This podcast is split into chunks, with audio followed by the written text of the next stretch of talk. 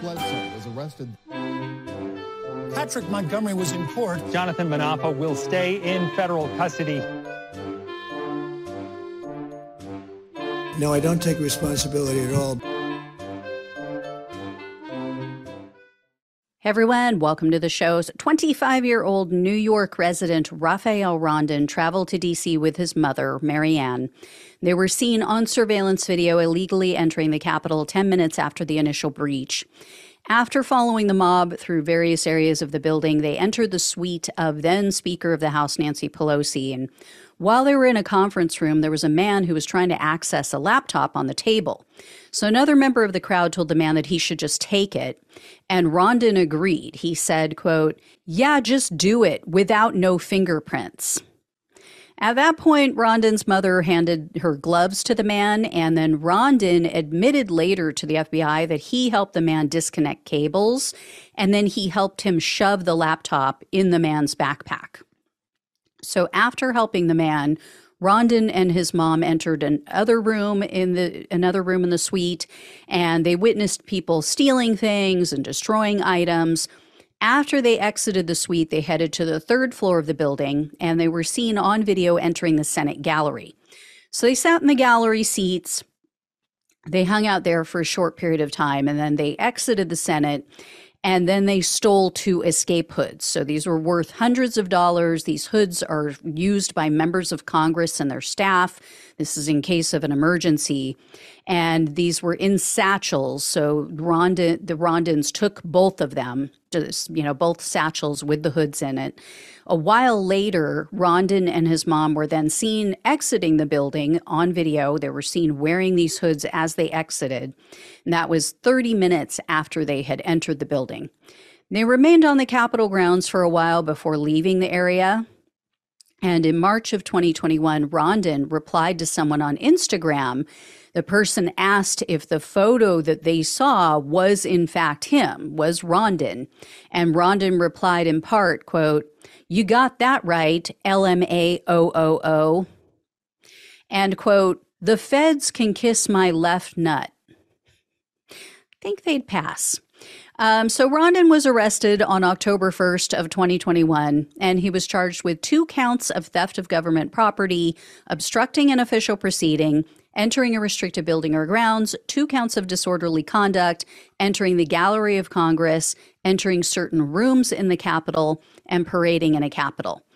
Rondon seemed to think the whole thing was a joke. He laughed and he made light of his actions during his FBI interview. And when they asked if he drove to DC, Rondon said that they took the metro because, quote, because I'm not taking my car into the city, which Capitol building I'm about to break into. Duh. so you just admitted that you broke in. Um, and then he added, quote, anyone who brought their car to DC and you planned on doing that, you are a big fucking idiot. There is cameras riddled throughout DC. yeah. Anyway, at some point, Reality must have kicked in because Rondon ended up pleading guilty to obstruction of an official proceeding in December of 2022. He faced up to 20 years in prison, three years of probation, and 250,000 in fines.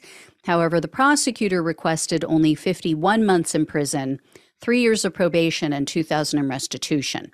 And they asked for Rondon's sentence in this case to run consecutive with a sentence that he received for another crime. Because when the FBI executed the search warrant in this January 6 case, they found that Rondon had an AR 15 style rifle, two pistols, and a homemade sawed off shotgun. So Rondon took a plea in that case as well, and he was sentenced to 14 months in prison and three years of probation for possession of an unregistered sawed off shotgun in the state of New York. At the sentencing hearing for this conviction for January 6, Rondon told the judge that he, quote, made a stupid mistake and, quote, I will never repeat something like this in my entire life. I don't believe you. um, so, U.S. District Judge Jia Cobb presided over Rondon's case. I knew this sentencing was going to suck. It was going to piss me off. Um, although the judge referred to Rondon and his mom's behavior as juvenile, and she said, quote, I'm not suggesting that you two are stupid or idiots. I just think that they were acting very stupidly. No offense. Judge Cobb also told them, quote, I'm going to give you both a significant break. With that, she sentenced Rondon to only 18 months of home detention, five years of probation, 350 hours of community service, and 2000 in restitution. I would say this is unbelievable, but it's Judge Cobb, the weakest judge in America. and no, for those who are new here, she is not a Trump appointee. She was appointed by Joe Biden, one of his worst decisions.